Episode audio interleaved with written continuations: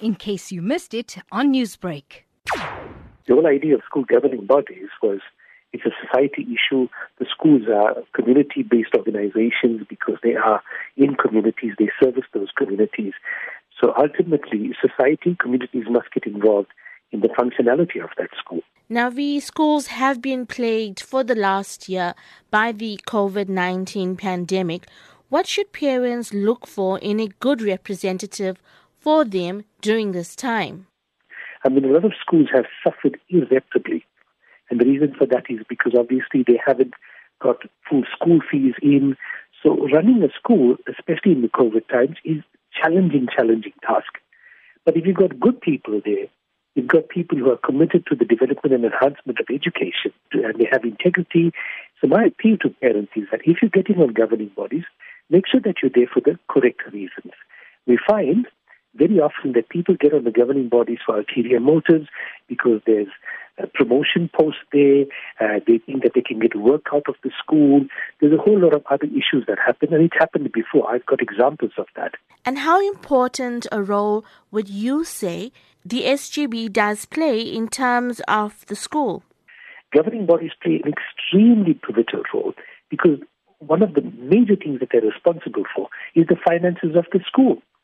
And very often we've heard of schools where finances went astray. We've heard there was theft, there was fraud, there was corruption, there was irregularities. And that has to change, which means that as a governing body, you have to take ownership of that, which means that you have to control, because you're controlling public funds.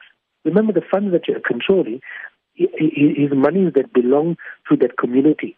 So you have to be very prudent about how you spend that money, spend it legitimately, spend it correctly. And, and you know, there's members of governing body who've been charged because they've been doing the wrong things. Bottom line is, if you're entering into a governing body or you want to stand, the first and foremost thing mentally you must prepare yourself is that you want to help. You want to change the school, you want to make it better, you want to develop and enhance education. That's the thing that you've got to concentrate on. And then everything else will fall into place. Navi, you have brought up the issue of fraud and corruption.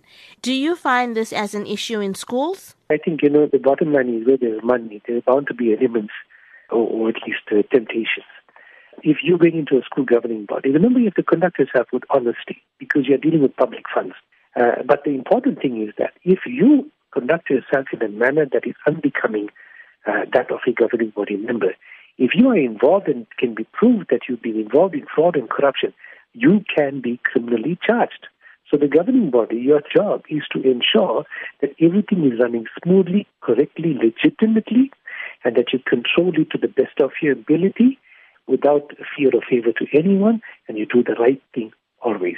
Newsbreak, Lotus FM, powered by SABC News.